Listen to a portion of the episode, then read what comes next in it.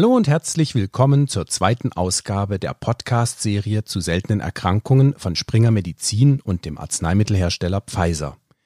Im ersten Teil unserer Serie haben wir von Nicole Schlautmann, die den Geschäftsbereich seltene Erkrankungen bei Pfizer leitet, einen Überblick bekommen, was seltene Erkrankungen sind und wir haben darüber gesprochen, vor welche Herausforderung diese Erkrankungen Patienten und Ärzte stellt. Mir zugeschaltet am Telefon ist jetzt Dr. Christine Mundlos aus Berlin. Sie ist stellvertretende Geschäftsführerin der Allianz chronischer seltener Erkrankungen, kurz AXE e.V. Guten Tag, Frau Dr. Mundlos. Guten Tag, Herr Dr. Heinz. Die Achse, für die Sie ja tätig sind, wurde im Jahr 2004 gegründet. Was genau ist das denn für eine Organisation und wen repräsentieren Sie da? Ursprünglich gab es innerhalb der Bundesarbeitsgemeinschaft Selbsthilfe eine Arbeitsgruppe für das Thema chronische seltene Erkrankungen. Und die hatte sich mal formiert, weil man festgestellt hat, dass die Bedarfe und Anliegen von Patienten mit chronischen seltenen Erkrankungen sich von denen mit chronischen Erkrankungen an sich unterscheiden. Und aus diesen Aktivitäten wurde dann der Verein Achse gegründet mit dem Ziel, die Versorgung für die Betroffenen zu verbessern. Wir hatten das Glück, dass im Zuge der Vereinsgründung ein neuer Bundespräsident gewählt wurde, Herr Köhler, und seine Frau, Frau Eva Luise Köhler, sich als Schirmherrin für die Achse gewinnen ließ. Die Familie Köhler hat eine ganz persönliche Beziehung zu dem Thema seltene Erkrankungen und hat es gut gepasst und es war natürlich für den Start der Achse ähm, ein Highlight. Und heute vereint die Achse über 130 Patientenorganisationen unter ihrem Dach, die sich alle einer oder mehrerer seltener Erkrankungen annehmen. Und wir als Achse bündeln die Erfahrungen, Anliegen und Bedürfnisse aus unserem Netzwerk und setzen uns in der Gesundheitspolitik bei den Krankenkassen, den Ärzten, den Wissenschaftlern für übergreifende Verbesserungen in der Versorgung der Betroffenen ein. Das machen wir ganz konkret, indem wir selber betroffene Angehörige beraten, aber auch Ärzte und Therapeuten unterstützen beim Umgang mit seltenen Erkrankungen. Wir plädieren immer wieder dafür, dass mehr Forschung für die seltenen Erkrankungen äh, gemacht wird. Wir sensibilisieren die Öffentlichkeit für das Thema, weil wir finden, dass mehr Leute als nur die, die direkt mit der Versorgung der Patienten zu tun haben, über dieses Thema Bescheid wissen müssen. Wir stärken die Selbsthilfe, indem wir unsere eigenen Mitgliedsorganisationen schulen zu bestimmten Themen. Und wir machen natürlich aktiv politische Interessenvertretungen. Wir verstehen uns ja als die Stimme der seltenen Erkrankungen in Deutschland und sind, haben auch ein großes Interesse daran, dass das Informations- und äh, Wissensmanagement zu seltenen Erkrankungen, dass das gestärkt und verbessert wird. Sie sind also extrem breit aufgestellt in Ihrem Handlungsfeld. Sprechen wir doch mal darüber, was Sie für die Betroffenen tun. Was sind denn typische Fragen, Sorgen und Probleme, mit denen Sie von Patientenseite konfrontiert werden? Also es treten ähm, Patienten an uns heran, die noch gar keine endgültige Diagnose haben, wo sozusagen die Diagnose noch im Raum steht, noch nicht ganz geklärt ist, was äh, mit ihnen eigentlich los ist und die aber bisher auch keine Lösung dafür gefunden haben und uns dann fragen, ob wir sie dabei unterstützen können, dass ihre Diagnose gefunden wird. Und es kommen Patienten, die eine Diagnose einer seltenen Erkrankung haben und jetzt wissen wollen, wer ist denn für mich der geeignete medizinische Experte, wo finde ich therapeutische Unterstützung oder wo finde ich andere Betroffene, mit denen ich mich zu dem Thema austauschen kann? Da verweisen wir natürlich sehr gerne an unsere eigene Mitgliedsorganisation, die diese krankheitsspezifische Expertise in ihren Händen halten. Das können wir als Dachorganisation gar nicht leisten. Dann geht es auch ganz konkret um die Klärung von Leistungsansprüchen, zum Beispiel gegenüber Kostenträgern, weil sowohl die Patienten, die keine klare Diagnose haben, als auch viele derer mit einer seltenen Diagnose, wenn diese nicht richtig bei uns im System abgebildet ist, ein Problem haben, ihre Ansprüche durchgesetzt zu bekommen gegenüber den Krankenkassen zum Beispiel. Was ist, wenn ein Patient nicht mehr arbeiten kann wegen seiner Erkrankung? Da geht es dann um das Thema Erwerbsunfähigkeit oder auch den Grad der Behinderung. Da beraten wir auch. Und ganz häufig ist aber auch so, dass wir Ansprechpartner sind für erkrankte Menschen, die einfach mal jemanden brauchen, um ihr Herz auszuschütten und vielleicht mal ihre ganze Situation dann auch ausführlich zu schildern und zu wissen, es ist jemand am anderen Ende vom Telefon, der sich die Zeit nimmt und zuhört und denjenigen auf diese Weise auffängt. Zwei der großen Meilensteine für diese Patientinnen und Patienten mit den seltenen Erkrankungen in Deutschland waren im Jahr 2010 die Gründung des Nationalen Aktionsbündnisses für Menschen mit seltenen Erkrankungen, kurz NAMSE, und im Jahr 2013 dann die Verabschiedung des Nationalen Aktionsplans für Menschen mit seltenen Erkrankungen. An beiden Initiativen oder Maßnahmen war die Achse maßgeblich beteiligt. Was wurde da beschlossen? Inwieweit hat sich die Situation für Patienten und Patientinnen seither verbessert? Also zum einen ähm, hat sich die Versorgung oder die Situation so verbessert, weil über diese Gründung des Aktionsbündnisses die Agenda, die Themen der seltenen Erkrankung ähm, bei allen verschiedenen Akteuren, die eingebunden sind, angekommen ist. Also keiner kann heute mehr sagen, er wisse nicht, worum es bei dem Thema seltene Erkrankung geht, von denen, die da aktiv tätig sind. Es wurde ein Maßnahmenplan mit 52 Maßnahmen, die der Versorgung der Patienten dienen soll, verabschiedet. Wir sind seit Jahren daran, den umzusetzen. In Teilen die sind Dinge umgesetzt worden, vieles ist noch offen, aber da sind wir dran. Und der ist in der Welt und den gibt es auch. Und da bleiben wir auch dran. Es haben sich an fast allen Unikliniken in Deutschland in der Zwischenzeit sogenannte Zentren für seltene Erkrankungen formiert die Anlaufstelle für betroffene Patienten mit konkreten seltenen Erkrankungen, aber auch mit äh, unklarer Diagnose sind.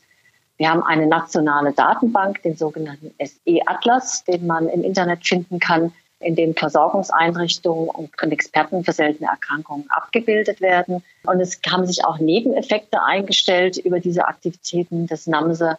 Die Robert Bosch Stiftung hat zum Beispiel mehrere Jahre einen Forschungstitel seltene Erkrankungen in ihrem Programm geführt.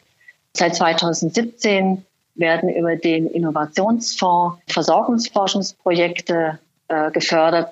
Dazu gehören auch mehrere Projekte, die sich dem Thema seltene Erkrankungen widmen. Das Bundesministerium für Bildung und Forschung unterstützt seit 2003 Forschungsverbünde für seltene Erkrankungen. Wir hoffen, dass das auch so bleibt. Und ganz aktuell hat der gemeinsame Bundesausschuss Regelungen für Zuschläge im stationären Bereich für Zentren getroffen. Und diese Regelungen betreffen natürlich auch Zentren für seltene Erkrankungen.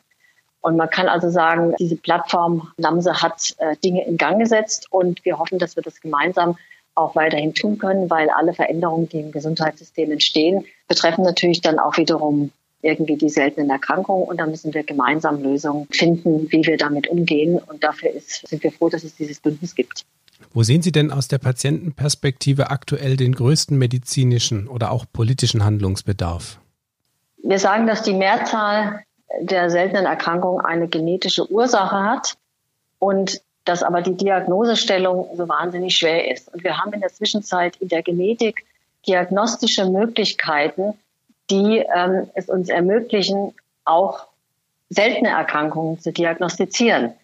Aber es ist in unserem ähm, Abrechnungssystem momentan noch nicht so einfach, diese ähm, diagnostischen Möglichkeiten richtig auszuschöpfen.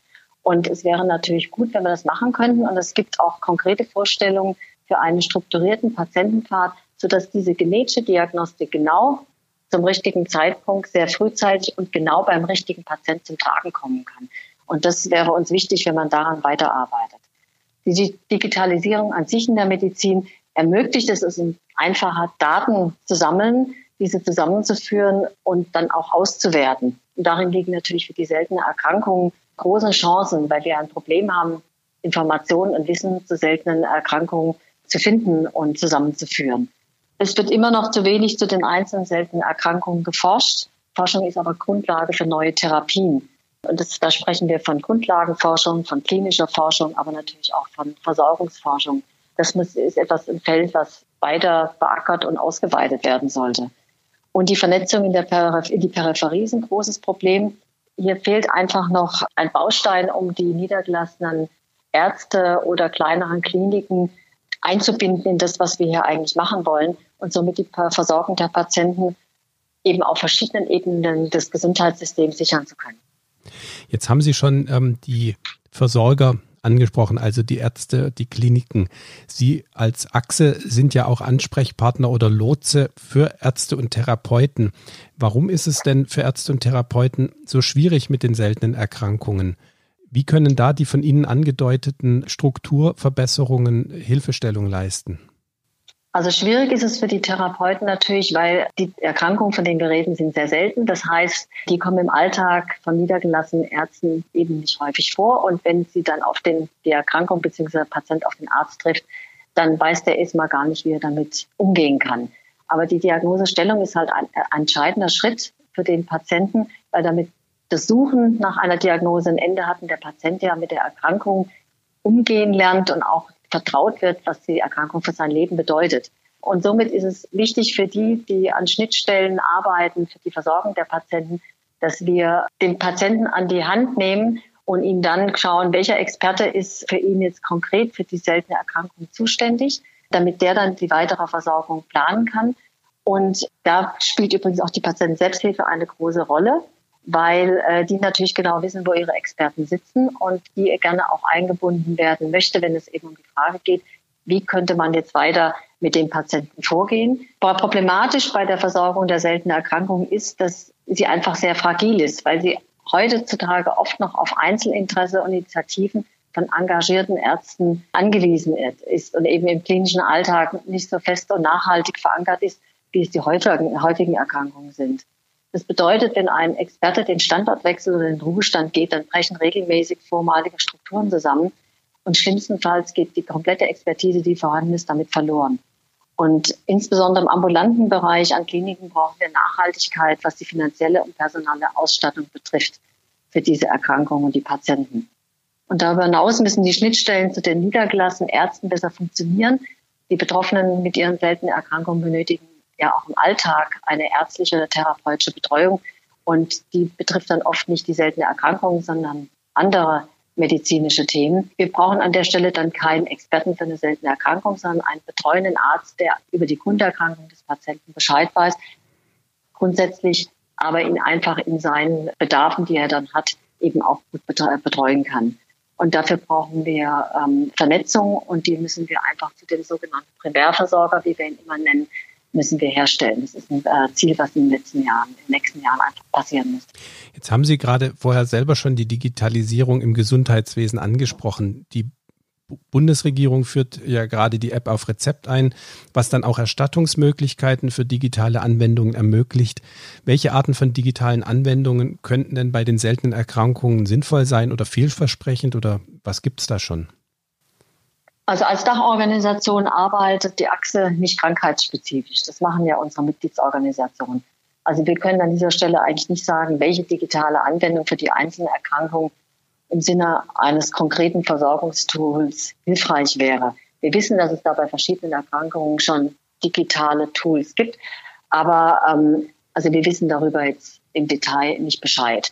Was wir schon mitbekommen haben, sind unter anderem Diagnosetools, die jetzt in der Zwischenzeit schon Ärzten, aber auch Patienten zur Verfügung stehen. Auch da tut sich einiges und es wird auch für die Diagnosestellung sicherlich für die Zukunft äh, nicht unwichtig sein. Insgesamt bietet die Digitalisierung aus unserer Sicht aber die Chance, das wenige und oft verstreute Wissen zu den seltenen Erkrankungen zu sammeln, für andere zugänglich aufzubewahren, sich darüber auszutauschen und damit auch zu arbeiten. Also letztendlich die Erkenntnisse und das Wissen zu den seltenen Erkrankungen mit anderen zu teilen und zu vergrößern. Dafür wurden und werden äh, bereits in unterschiedlichen Zusammenhängen weltweit Datenbanken angelegt. Uns ist es dabei wichtig, dass hier keine Datensilos entstehen, also dass diese Datenbanken untereinander miteinander arbeiten können, damit vielleicht auch die eine oder andere Datenbank gar nicht geschaffen wird, weil man sie gar nicht braucht.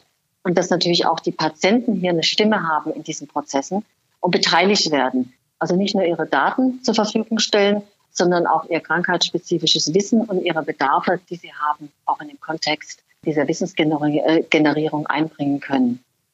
Und an dieser Stelle möchte ich auf eine, eine Initiative vom Bundesministerium für Bildung und Forschung hinweisen, die aktuell eine, die Medizininformatik-Initiative finanziert, die den Austausch von Daten aus der Krankenversorgung, der klinischen und biomedizinischen Forschung befördert da werden unterschiedlichste Kliniken und Institutionen dazu eingebunden. Es sind alle Universitätskliniken in Deutschland an dieser Initiative beteiligt. Und ähm, auch hier gibt es jetzt schon ein Projekt, das ähm, übergreifend sich den Themen der seltenen Erkrankungen widmet. Das Projekt heißt Collaboration on Rare Diseases, abgekürzt CORD, also die Zusammenarbeit zu seltenen Erkrankungen. Und die Beteiligten in diesem Projekt möchten erreichen, dass diese seltenen Erkrankungen innerhalb des Gesundheitssystems sichtbarer, die Diagnosefindung bei behandelbaren und seltenen Erkrankungen und die Versorgungsqualität dieser seltenen Erkrankungen verbessert wird. Ja, und damit, liebe Hörerinnen und Hörer, sind wir schon fast am Ende dieser Folge angelangt. Zum Schluss habe ich noch eine kleine Bitte an Sie, Frau Mundlos. Können Sie noch einmal in einem knappen Satz zusammenfassen, was Ihnen im Hinblick auf die Versorgung der Menschen mit seltenen Erkrankungen am wichtigsten ist? Wir möchten, dass die Betroffenen äh, von seltenen Erkrankungen in unserem Gesundheitssystem sichtbar werden, dass ihre Anliegen und Probleme ernst und wahrgenommen werden, dass man sich um deren Versorgung angemessen an dem, was sie benötigen, ausrichtet, orientiert, die Versorgung verbessert, weil wir davon überzeugt sind, wenn wir das für die Patienten mit seltenen Erkrankungen gut hinbekommen, dann profitieren im Endeffekt auch die Patienten mit den häufigen Erkrankungen. Vielen Dank, Frau Dr. Mundlos, für diese Einblicke in die Arbeit der Achse und auch den Blick auf die Welt der seltenen Erkrankungen aus Sicht der Dachorganisation der Patientenorganisationen für seltene Erkrankungen. Ganz herzlichen Dank Ihnen. Ich bedanke mich herzlich für das Interview und wünsche Ihnen einen schönen Tag. Das war Teil 2 der Podcast-Serie zu seltenen Erkrankungen von Springer Medizin und Pfizer. Das Thema der digitalen Gesundheitsanwendungen, das wir in den ersten beiden Gesprächen mit Frau Schlautmann und jetzt mit Frau Dr. Mundlos jeweils nur am Rande angerissen haben, wird uns in den nächsten beiden Episoden der Serie ganz intensiv beschäftigen. Den Anfang macht in der nächsten Folge Professor Jürgen Schäfer vom Zentrum für unerkannte und seltene Erkrankungen am Universitätsklinikum Gießen. Ich freue mich jetzt schon auf das Gespräch mit Professor Schäfer und hoffe, dass Sie dann auch wieder dabei sind. Bis dahin.